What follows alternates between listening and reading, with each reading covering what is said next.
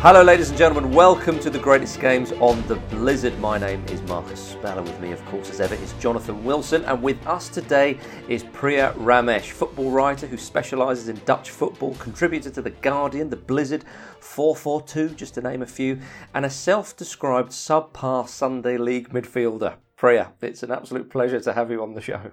Thank you very much, Marcus. Pleasure to be on. Now, today we go back to May 1995 more specifically to Vienna uh, on the 24th of the month for the Champions League final, which finished Ajax 1, AC Milan 0. Priya, why have you chosen this game? I think for me, um, it's one of those games where you saw the culmination of what Van Gaal had been doing, but it was also kind of the sort of point of inception from which I think a lot of elements of modern football have been derived from that Ajax team. Uh, Van Gaal himself obviously took it to Barcelona and everywhere he went, but then um, you could then see elements of, of his style of that Ajax team in, say, sort of Pep Guardiola's Barcelona team, for example. Um, and there's definitely um, things that he introduced and details that he really pressed on that team that has percolated through uh, modern European football. Um, and of course, it's the last time Ajax won the Champions League. Um, it's pretty iconic. Uh, they won it after a gap of 22 years as well, and um, it was it was a season I think none of them expected, no one expected, including the, the team themselves, um, but finished in the most beautiful way possible. Mm. Yeah, I, I suppose iconic is the word, Jonathan. I mean, you think of that Ajax side, you think of that marvellous kit, which for those who have seen uh, our output on our socials will see Pri wearing it. Um, but also, you know, the names in that Ajax side as well, you know, went on to, to, to great things. I mean, what, when you think of this Ajax side, Jonathan, what, what immediately leaps to mind? Well, I think it's, um, I mean, Priya's absolutely right. The, the ideas percolate out from here. A lot of the players percolate out from here.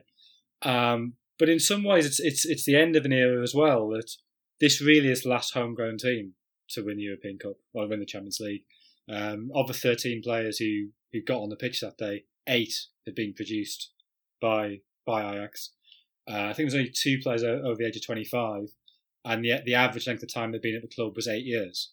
So, could you argue that Barcelona, though, uh, years later, some of their, their, players? I mean, obviously not all homegrown, but there's. I mean, uh, yeah, I mean, I, I, think the 2000 and I think the squad in 2009 had seven home produced players. So okay, you could make that argument, but it's it's still not to the same extent. They, yeah, they'd still bought players for huge amounts of money. I mean, they still yeah, they had Thierry Henry in that side. There's no Thierry Henry equivalent here. Um, so yeah, the, the idea that that um, a, a club didn't have to spend a huge amount of money, it could just produce its own talent, and it could achieve this level I think this really is is the end for this. Now, I mean, Ajax could have done it, of course, two years ago, yeah, two seasons ago, uh, and lost in semi final. But then immediately the vultures sort of descend and, and, pick off the prime assets, which did sort of happen with this team as well. But at least they had one more year. They got to the got to the final the following season. So so yeah, it's it, it's um, it, it, sort of feels like a team that, that, that straddles two eras. It's sort of the end of the old era and the beginning of the of the new. Yeah, a, very pivotal time, as as you say. I mean, what is it about this this Ajax side, and I suppose Dutch football in in general, that that that makes you so curious and, and so interested in it?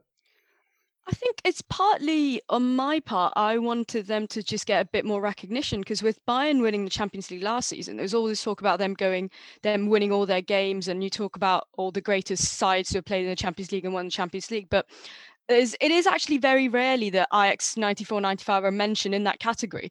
They're sort of mentioned in this, oh, what a surprise, such a young team, great football, all of that. But they were genuinely statistically one of the best teams ever. I mean, they went 48 games unbeaten, I think. Uh, they won the league unbeaten and the Champions League unbeaten which is which is remarkable. They scored like I'm pretty sure yeah, they scored 134 goals that season in all competitions, only conceded 35. So that gives them a goal difference of 99, which is absolutely ridiculous. And you think about that team, and as Jonathan rightly said, they only really had uh, Frank Rijkaard and Danny Blind, who were um, slightly the, the veterans in that side. Um, and all of the others were in their first few years of playing, you know, had like maybe like someone like Frank de Boer, uh, Ronald de Boer maybe had like five years, six years under their belt as professionals. But the average age of that squad was, I'm, um, I could be wrong uh, by by by a bit, but I'm pretty sure it was under something like 23 years.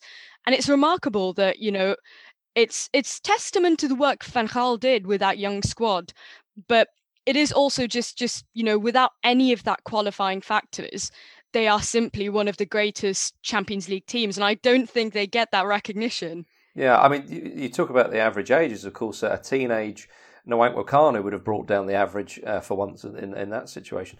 But uh, Jonathan, I mean, with Ajax, do you think that do you think with Dutch football? Because when you, when you talk about this Ajax side, the statistics are absolutely remarkable. And, and and when we talk about other great sides, and, and you know your allegiances are quite obvious here, Priya. I appreciate that. So forgive me for bringing in uh, PSV Eindhoven for a moment. But the treble they did in the late eighties, Jonathan, in, in 1988, again is, is way overlooked in, in football history. Do you think with, when it gets to the kind of Dutch club football, sometimes it can be overlooked because we think about the philosophies and the theories and obviously the individuals who go abroad. But there, there's plenty going on there. Yeah, I mean, I think PSV in '88 is a. I mean, yeah, hopefully you can do a podcast on that sometime because I think that's an amazing story. Given they barely won a game, yeah, I think mm. they hmm. only won three games in the whole of that, that campaign. Um, so that's maybe one of the reasons why that doesn't get remembered. They just kept true, drawing true. nil winning, winning on penalties. But I, th- I think the other thing about this side, um, and I think something we we overlook with with Van Gaal, and know, we've been guilty of as well. We talked about Van Gaal plenty of times in this podcast, and you know, there's a certain angle that we tend to take, which is not not wrong, but the Van Gaal who takes over Ajax uh, in '91, uh, he replaces uh, Leo Beenhakker. The job he does, he basically dismantles a team while winning UEFA Cup with it, and puts it back together again while losing his wife to cancer and losing his faith.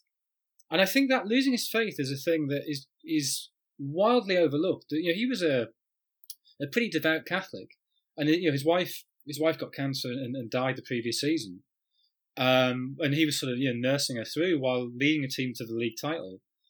Um, and that I think is an extraordinary sort of emotional story, which we, we sort of forget a bit with Van Gaal. That, that kind of there's a very there's a very vulnerable side there beneath the, the, the sort of the thick skin. And then this team is sort of the the the, the flowering of what he put together the previous year.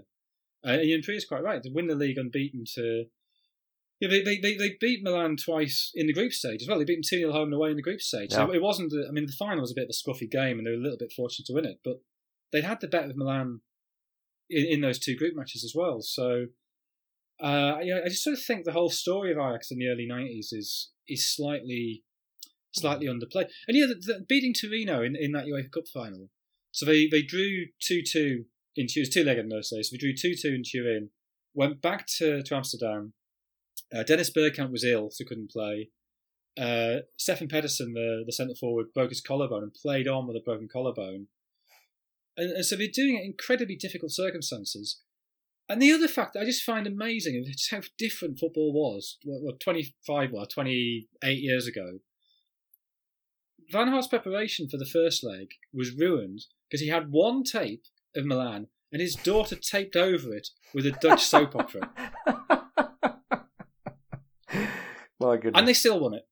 Yeah, exactly. Imagine what they'd have done if if if if if she hadn't done that. Um, yeah, I mean Ajax. You know, I think you're absolutely right. The Ajax of the nineties are, are, an extraordinary side. Going into this Champions League, you know, um, in the group stages, they, they, they play AC Milan twice, and, and, and that, that game in Amsterdam, Priya, you watch the highlights even, just they're, they're, very dominant. And this Milan side, it's Capello's Milan, the, the, the, players that they have, they roll off the tongue, and we'll go into more detail in, in the second half. But this Ajax side were playing without fear. They were just, they were extraordinary, had that youthful exuberance, and didn't seem to kind of respect any opponent in in a in the in a good sense of the word, uh, if you see what I mean, whoever they played. I think yeah, hundred percent, and um, I think you could see that Van Gaal when he came in, it was not like a one-year fix. He won a lot on the way. He built it up very steadily. So they won the UEFA Cup, then they won the um, KNVB Beker the next the next year, and then they won the Eredivisie, qualified for the Champions League.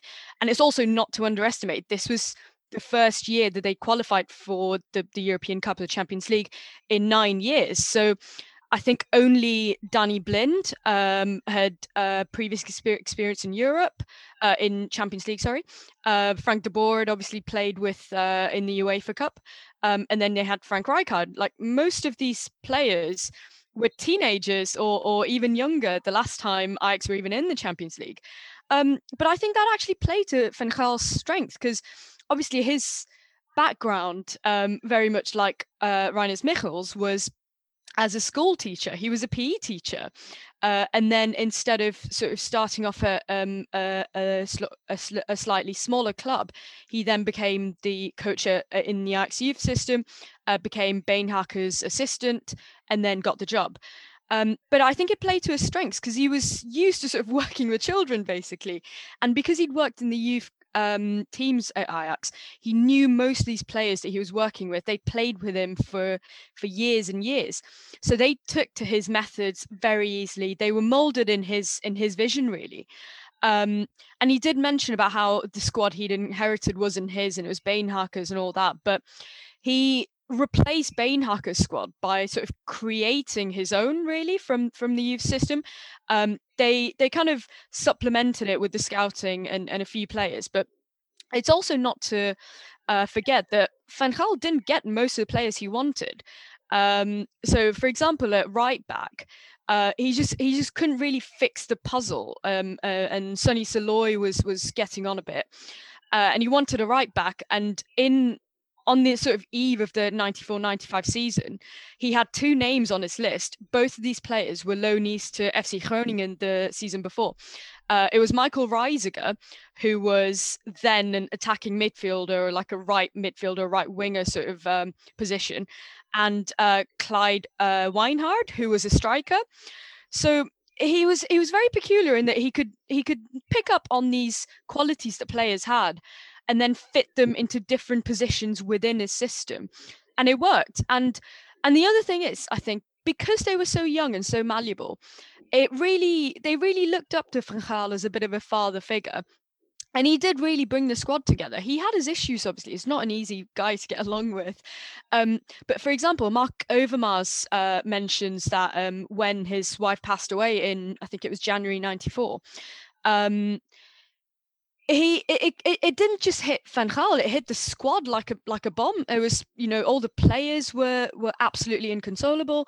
And the day after the funeral, they were all sitting in the dressing room and they weren't sure if Van Gaal would turn up. And, you know, that would be fair enough. That would be perfectly valid given the circumstances. And then they see through the parking lot and they see his Opel Omega coming through the gates. And that made such an impression on them that they were a family and and everyone was in this together and you know it was it was also the fact that Van Gaal for all of his sort of you know as Jonathan said we kind of like to think of him as this aloof character but also used to organize games nights for for not just the players but their wives with his own wife mm. um and he is he's got a very sort of soft center to all of that sort of thick-skinned arrogant uh, personality that he has um and yeah as you mentioned the first AC Milan game I think um I think it was Danny Blind maybe that said that um, AC Milan basically, I think it was Van der Sar actually, um, AC Milan only arrived in Amsterdam on the day of the game. So because most most teams arrive a day earlier, train mm. the ground, so on. But they kind of thought, oh, we're champions. You know, they kind of underestimated Ajax almost, mm. um, and they turned up and, and were completely taken aback. And apparently, uh, I think Ronald de Boer said that Van Gaal said before that first game that they're good, but we're better and all the players were like, you know, if it's a draw, maybe you know we can talk about we got lucky and and all of that, but Van Gaal just sort of like radiated this confidence, mm. and he does this very often. He does this throughout the season, where even if he has his doubts, he just says the most confident things, and that does sort of have an effect on the squad. It kind of inspires them as as a young player to think, you know, he knows he knows more than me. He's done his homework. Maybe if he thinks we can win it, we can win it. Yeah, I mean, it, it's interesting what you say about it, it, does, Jonathan. It does feel like it's almost like an under twenty one side in a sense, a real youthful team with a couple of um, older heads in there. Yeah, but I mean, I think the, played... key, the key point is they have to do it his way. There's no room yes. for any d- debate there, and so I think the, yeah. the whole incident with Brian Roy back in '92 sort of really sort of sums that up. That Brian Roy was sort of the darling of the fans. Yeah, obviously a hugely talented player, um, but Van Gaal sort of didn't think he was tactically intelligent enough. Did he didn't understand football, and so the line he came out with, and this is such a great Van Gaal line. Um, the supporters have always adored Brian because in the Netherlands the emphasis on kicking the ball around nicely and not on all the other disciplines that I find equally important. but this then yeah. I think is, is really significant with the fact it's Milan. That the previous year we'd seen them beat Barcelona, beat, beat Cruyff's Barcelona in the European Cup final, in the Champions League final, and hammer them, beat, them 4 0. And there'd been this sort of doctrinal dispute between Van Gaal and, and Cruyff, and, and various personalities as well, where Cruyff and all the Cruyff loyalists had sort of felt that Van Gaal was too uh, too rigid, too cautious in how he played. You know, very risk averse. You know, he didn't like his didn't like his winger to take on the fullback. He, you know, if it was a if there's more than one player in front of a winger, he liked the winger to turn back, keep possession, don't don't take risks. And Van Gaal's point is, look, my way works. You lost four 0 I've beaten them two 0 two 0 one 0 and he's right. Mm-hmm. Yeah, and, and and no doubt would have uh, made sure everybody knew that he was right uh, as well. um, before we go to a break, I mean, I just, uh, Jonathan, that that that point that, as you mentioned, they had to do it his way, but it was it was a very young side though. Um, as well, do you think that that is a number of reasons, and, and, and you've mentioned, I think quite rightly, that you know a manager like some players only has a certain amount of time at the at the top of um, at the at the top of the tree, if you like. Do you think that's one of the big reasons why this is probably the greatest sort of period in Van Gaal's managerial career? You could argue is that he had all these young lads who who really did what he wanted, and as Priya said, you know, was a part of this family essentially. Yeah, I mean, I think this is this is something you see with various coaches that they almost because their ideas are so idiosyncratic, and because they're so dogmatic in, mm-hmm. in, in, in the imposition of them, they they need either complete loyalists, as Danny Blind and, and Frank Rijkaard were, or they need kids who just don't know any different and just think this is right. So I think you see it even with, I mean, very, very different personalities to Van Gaal, but Mircea Lucescu is exactly the same. All his best results come with kids because kids just sort of go, oh, if Mircea says it, we'll do it. Whereas older players are, oh, hang on, this isn't this isn't what we used to do and so, you, I mean, like, I think one of the most fascinating, it's a very brief period, but Lucescu's time at Inter, when he wins five games in a row, scoring 20 odd goals in those five games, when he's got a load of first teamers out injured, he's playing the kids, and then the senior players come back and they just don't listen to him, form falls off. And, and that's sort of a microcosm of a particular type of manager. Van Gaal's that type of manager. I think even you can say something like Don Revie. You know, he, he had to have a team that he'd built, and then he couldn't replace anybody in it. I, I almost wonder whether one of Guardiola's problems at Barcelona was once he tried to to bring players in to, to supplement the, the, the kids he brought through. When he tries to bring in Zlatan and, and Chygrynskiy and you know, even David Villa struggled for a while to to, to settle. Um, the, the you know, they almost need these these ultra loyal players, whether they're loyal because they have share a philosophy or because they're very young and and just sort of go along with it. Yeah. All right, let's have a quick break, and after that, we'll talk about the match itself. See you in a moment. Welcome back to the greatest games on the Blizzard, everybody. Now then, uh, Priya, let's let's let's talk Turkey, as they say. Um, so Ajax, uh, as we mentioned, they they they'd beaten Milan twice in the in the group stages. Uh, they they advanced through um, the competition with some some impressive results, most notably the, the second leg against Bayern uh, at home in the semi final. They beat them five two, and and they they they again were playing with that kind of youthful exuberance. Uh, and so on. I mean, so when the final comes around, they are playing this great AC Milan side, who are the champions of Europe and, and have been there and done it. What were Ajax thinking then? Were they thinking, well, hang on, we've beaten this side twice, or were they a bit like, oh, hang on a minute, it's these guys and it's the final and it's their stage, not ours? Definitely more the latter, I think. Um, I think uh, Reiziger captures it beautifully when he says um, he was in his hotel room uh, before the, the day before the final and he just couldn't sleep because the thing that was racing through his mind was we've beaten them once, okay, we've beaten them twice, maybe we got a bit lucky. Like can we actually do it a third time? Like, is that just one step too far? Like, it would be frankly ridiculous that a side that hasn't been in the Champions League for nine years and is filled with with all these kids um, can beat the reigning champions of Europe, who'd absolutely thrashed Barcelona 4 0. Uh, can, can they beat them like three times? And you know they hadn't conceded the last two it's almost like you're kind of delaying the inevitable like you kind of okay we've kept them once we kept them twice this time they're really going to come at us with with a with a bit of a vengeance and and it was echoed by by players like ronald de boer as well saying that you know third time is a bit it's a bit like you know you're kind of bordering on pulling off something that's absolutely ridiculous there mm-hmm. um, but it was interesting because i think van gaal kind of internalized that and he tried to sort of do a, a, sort of a sort of mind game tactic that you can you can kind of like trace where Mourinho got his uh, streak from. Um, but so on the eve of the final, um, UEFA basically announced that uh, from the following season, um, the seeding for the for the group stages is not going to be based on the club's individual performances in Europe. It's going to be based on the country's coefficient. So that's where the coefficient system comes from. Um, and Van Gaal takes this as a sort of personal affront, even though his club haven't been in the Champions League for nine years, and and like they've won, they won the Euro, uh, the UEFA Cup, um, and they have generally done well. But he takes this as this great sort of personal insult, and then he uses that to then inspire the players, being like, you know, there's loads of Italians on the UEFA committees. This is obviously like them trying to get to us. We've got to go out there and prove that, you know, we can win this despite all the odds being against us. It's the world against us. Um, do you really want to be back training in a few weeks for the preliminary round for next season? Um, and I find that quite interesting that he kind of manages to take that and then just spin it into something completely bigger than it is. Um, That's the um, Van Gaal I know. it is absolutely, absolutely, and and you can you can absolutely see where someone like Mourinho gets that from. That whole sort of world against us mentality that you then use to kind of inspire your players and and you know hype them up for the for the big occasion. Mm.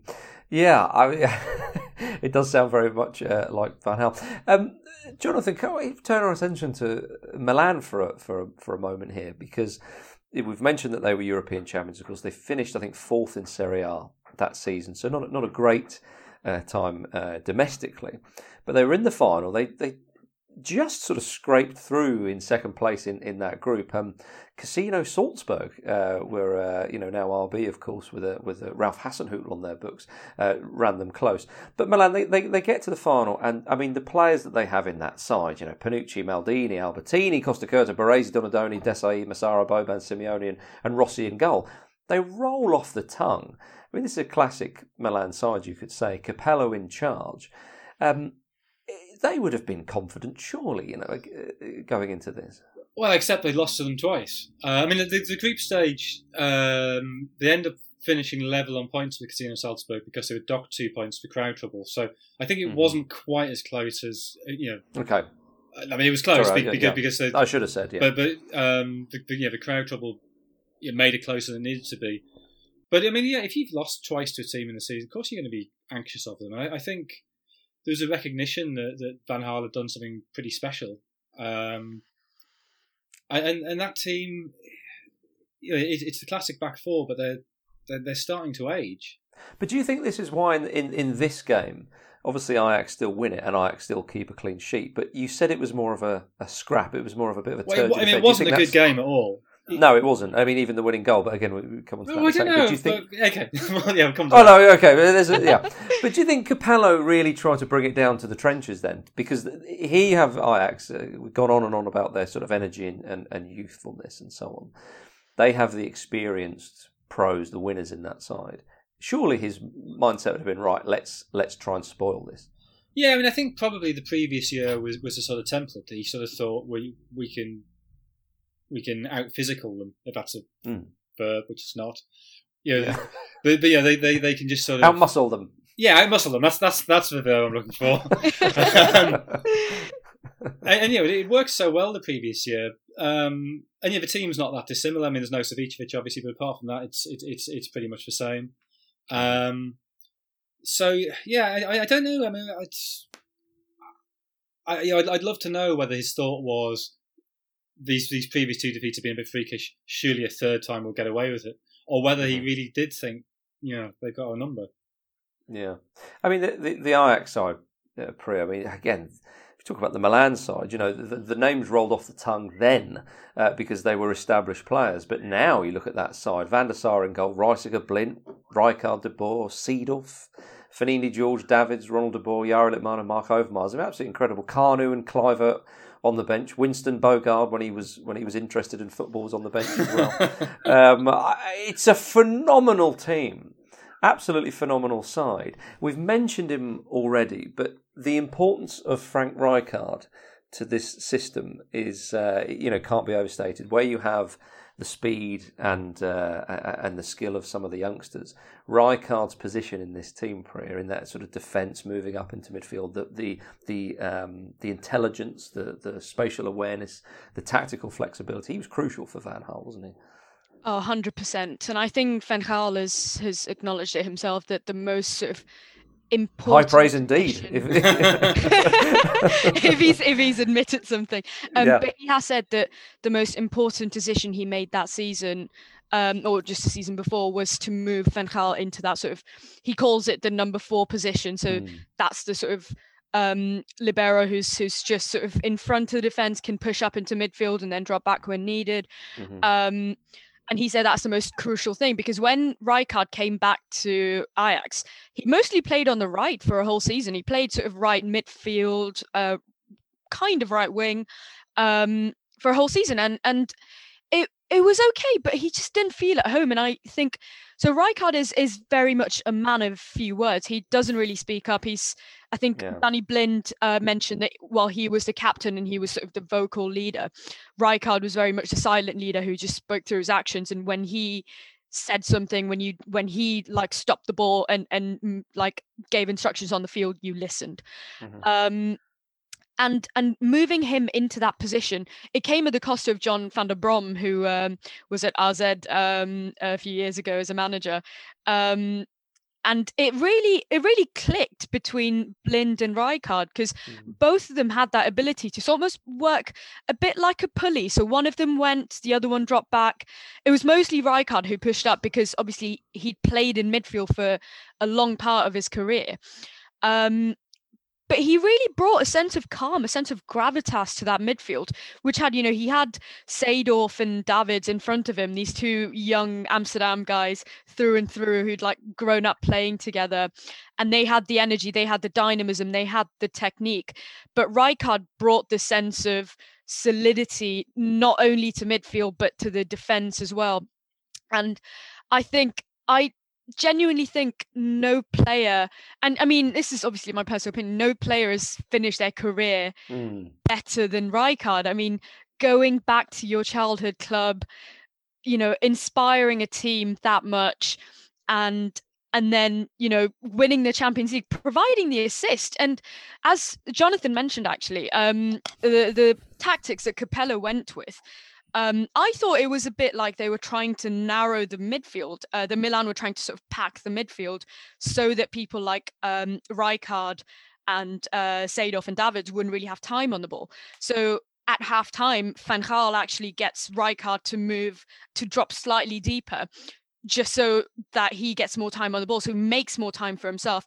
Um, and then he gets um he get he puts Kanu on to kind of push up forward so you kind of expanding the field of play by by sort of moving your own team around. Mm-hmm. Um, and it's it's it works because Rijkaard eventually sort of makes the winning goal, and I think that's just beautiful. Uh, mm. Uh, but I think I just want to m- mention one more thing. I, I did mention that Rijkaard is a man of few words and doesn't really speak much. Mm-hmm. But the the one thing that all of the players in that team mention is that at halftime, apparently there was a bit of an argument between the De Boer twins and Seedorf about how they should be playing on the right side. Um, and Frank Rijkaard steps up and he speaks up for pretty much essentially like first time that season uh, in front of the whole team, speaks up at halftime and basically emphasizes and presses on them that this is now or never if if you if you lose a champions league final and you know you didn't give it your everything you will never forget it and you will never forgive yourself so if you're going to lose it you have to give it yourself. Uh, Mm. You have to give it all. Mhm.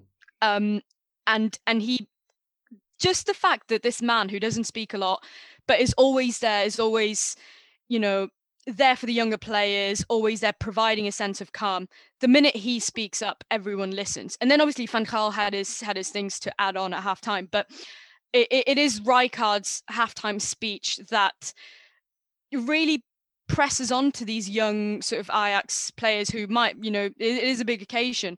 Um, it really puts it onto them that they should be going into this and going back out onto the field looking to win it and giving it all they have. I, th- I think the, the you know Rijkaard's importance. I mean, I, I spoke to Van it three years, four years ago now, and this is something he was talking about this game specifically, and he he he said that his doubt about what what Cruyff did and playing the sort of the the the diamond in midfield, so three at the back, a diamond midfield, three up front. His problem with that was he felt it was very easy. You know, basically the, the the base of a diamond becomes such a focal point and such a so essential to to your creativity that the opposition can just put a man on him and it one simple switch can can totally throw you. So he preferred to have two more physical players as his two centre backs, but they needed a technical quality where one or ideally both, and in this case both, were capable of stepping forward. Now Rijkaard clearly stepped forward more than Blind, but they could both do it. So Rijkaard's a perfect player for him. He's he is both a centre back and a holding midfielder. He's as a as a passer of the ball, he's as good as anybody, and he's got a tactical intelligence. So Rijkaard's importance to this team, I think, really can't be. I mean, from a from a psychological point of view, as a leader, absolutely, but also tactically, absolutely essential. Yeah, a uh, fascinating career. We were often kind of fixated on his managerial career, Jonathan. It's nice to be able to talk about him as a player, um, and I didn't know that about him uh, having that halftime team talk. Um, But I mean, the thing with which is- Seedorf is fascinating as well because if you, if you watch Mm. the second half, and, and you, every time you see Van Gaal, he's arguing with Seedorf. He, he takes Seedorf off Yeah. eight minutes in the second half, I think, to bring Kanu on.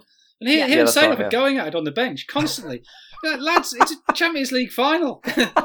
this is, this can Yeah, wait.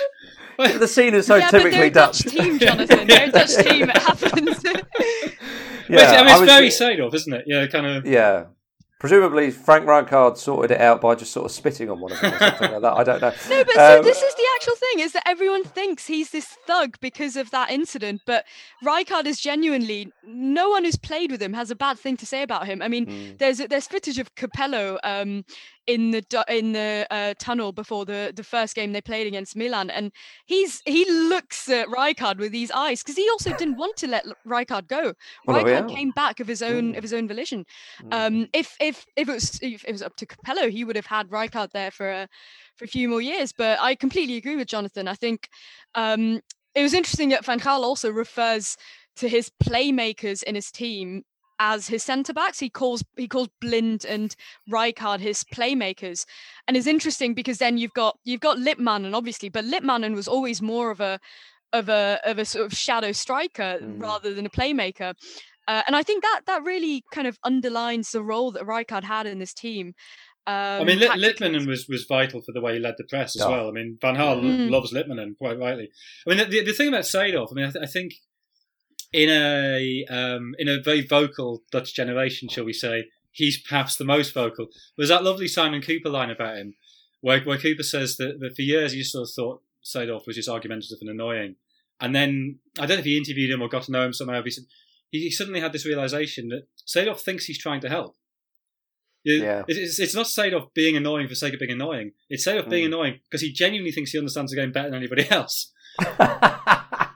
I think that's the problem with the Netherlands. They all think they understand it more. But Well, it's it's, You've it's sort of God's God's it. great joke, isn't it? He kind of he you know he creates this nation of six foot four giants, who can all speak fifteen languages, but Mm. put two of them in the room and they'll be fighting within five minutes. yeah, indeed, yeah, yeah. Um, I, yeah, I, I mean, the match itself, um, you know, under the under the lights in Vienna. I mean, Jonathan, I, I have to sort of agree with Prius is right. It wasn't a, a free flowing sort of. Uh, particularly beautiful spectacle. Uh, well, the spectacle was, but the, the actual game it wasn't. It, it wasn't a particularly enjoyable one. Um, I mean, in the first half, I, I can't remember too many. Um, Well, I, th- I think Milan probably have a better the game. Certainly first Yeah. half. I mean, there's the, the uh, has a chance which is deflected just over.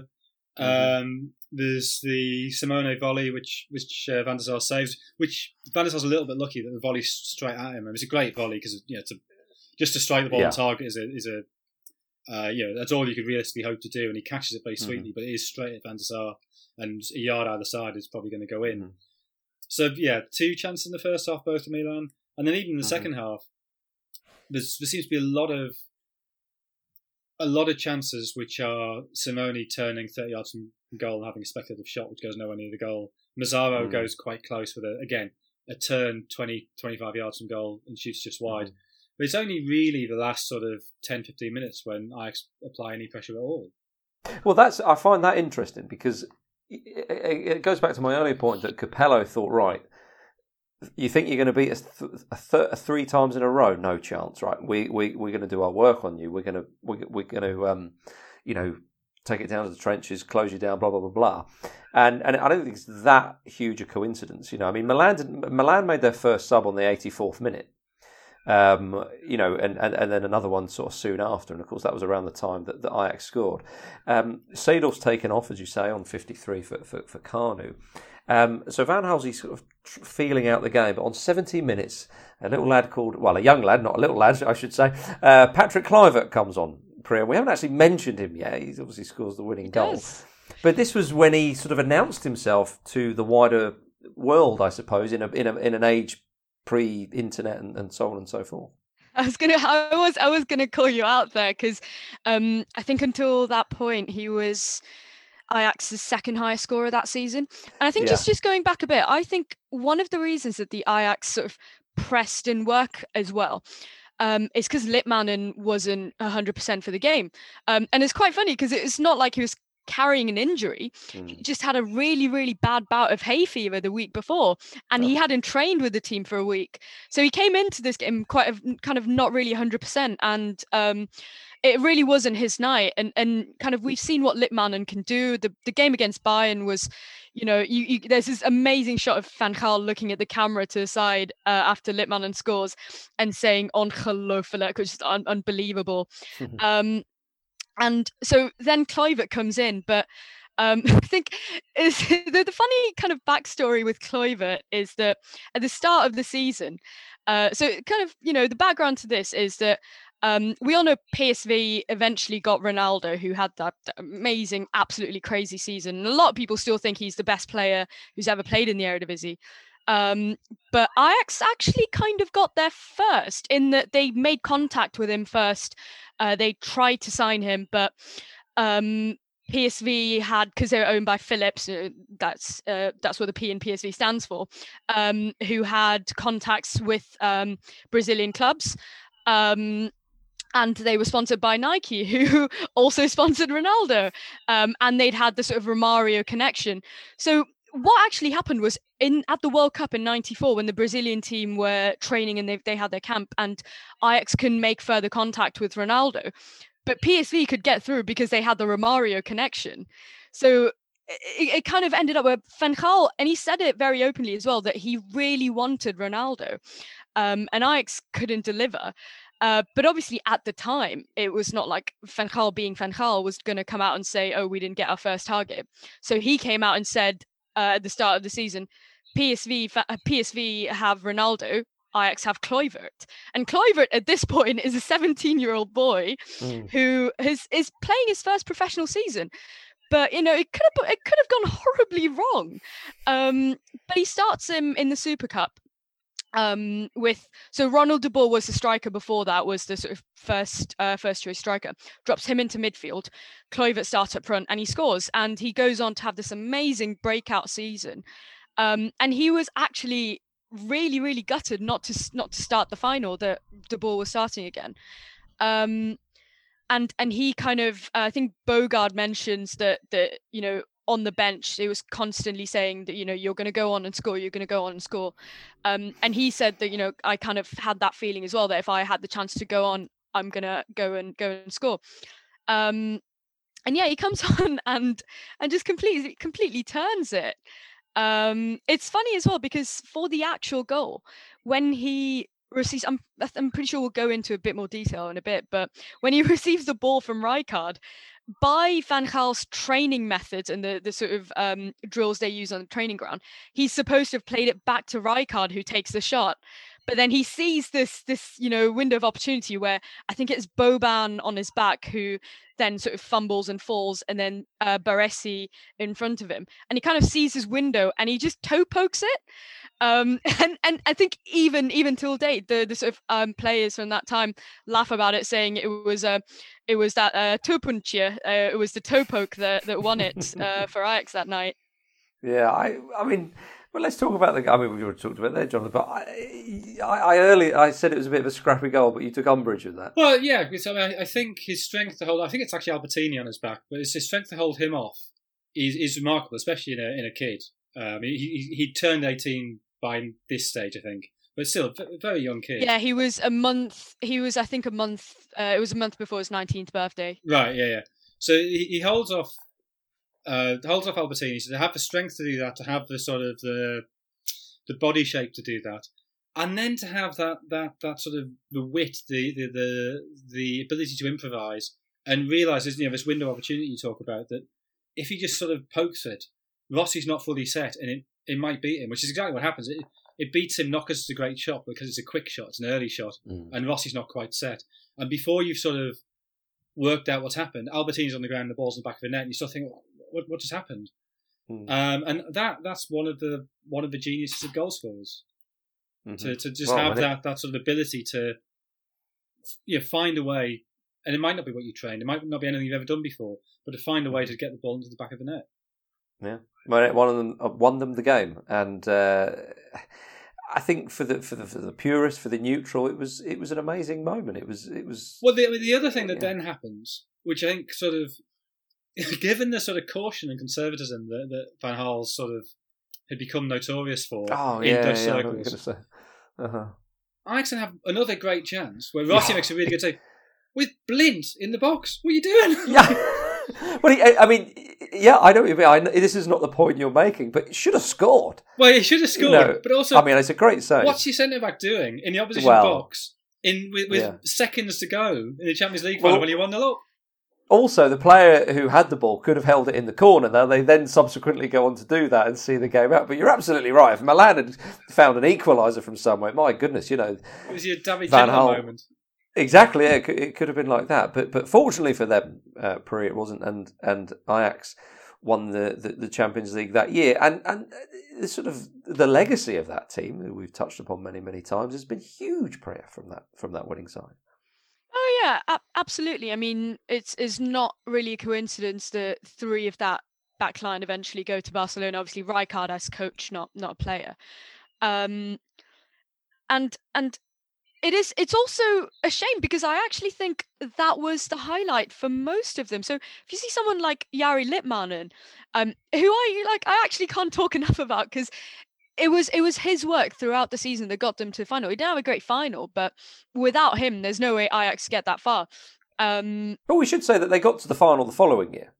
They did, you know, yeah. only beaten on penalties. So you know they, they, but uh, of course, but this was the season they won it. You know, but uh, yeah, and and you know, but he never goes on to reach that sort of sort of um, um, high in his career again.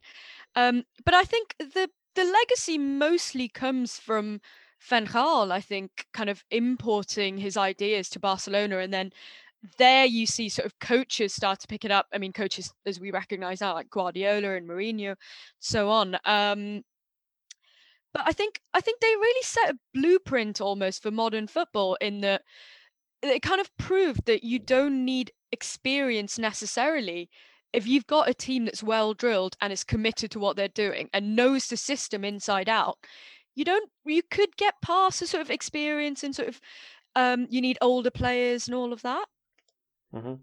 Yeah, I mean it's it's a, it's a fair point, Jonathan. I mean Van Gaal. Yeah, if you think about the legacy of the side, you know he's the one who goes on and has an ext- I mean well, extraordinary managerial the, the career. side, so if you include Van Gaal, four of them go on to manage the Netherlands national team. Yeah, Van der Sar is. is there's, a, there's a bit of a dispute about the last one, Jonathan. I'm not quite convinced yet. well, he's technically he's technically in charge. He, Frank de Boer does, fact- does have a job. Oh God. Factually correct. Um, Van der Sar, you know, CEO of Ajax and very sort of vocal in the ECA. Uh, Davids goes on to manage Barnet. Um, y- Overmars is a technical director at Yeah. Ajax at the moment. yeah, so I mean, they- they've all, Kanu, Kanu won the FA Cup with Portsmouth. So you know, the, the they, they all go on, or, or, you know, a large a large proportion go on to kind of very senior Mhm. jobs. So, it, it, I, you know, it's it's that sort of. Yeah, I've written the book on, on Barcelona in the late nineties um, about the, the influence that that they have. But half of that team is this team. So you know, th- this team is the sort of the, the the seed of that, and Van Gaal clearly is you know is, is the Mhm. bridge between the two. Yeah, um, and just a quick mention, if I may, Rijkaard uh, in his managerial career, you know, but ch- ch- turning the fortunes of Barcelona around. You know, you can't really, you know, underplay his importance in, in the in the recent story of, of Barcelona. yeah, Barcelona, the team that the Dutch Antilles could have been. Yeah. I think we'll leave it there. Um, Priya, it's been uh, it's been an absolute pleasure talking to you about this. Thank you very much for coming on the pod. Thank you very much for having me on. Uh, well, for more stories like that, do, do check out theblizzard.co.uk. Um, uh, but myself and Jonathan will be back next week with another great game from the history of football. Until then, see you next time.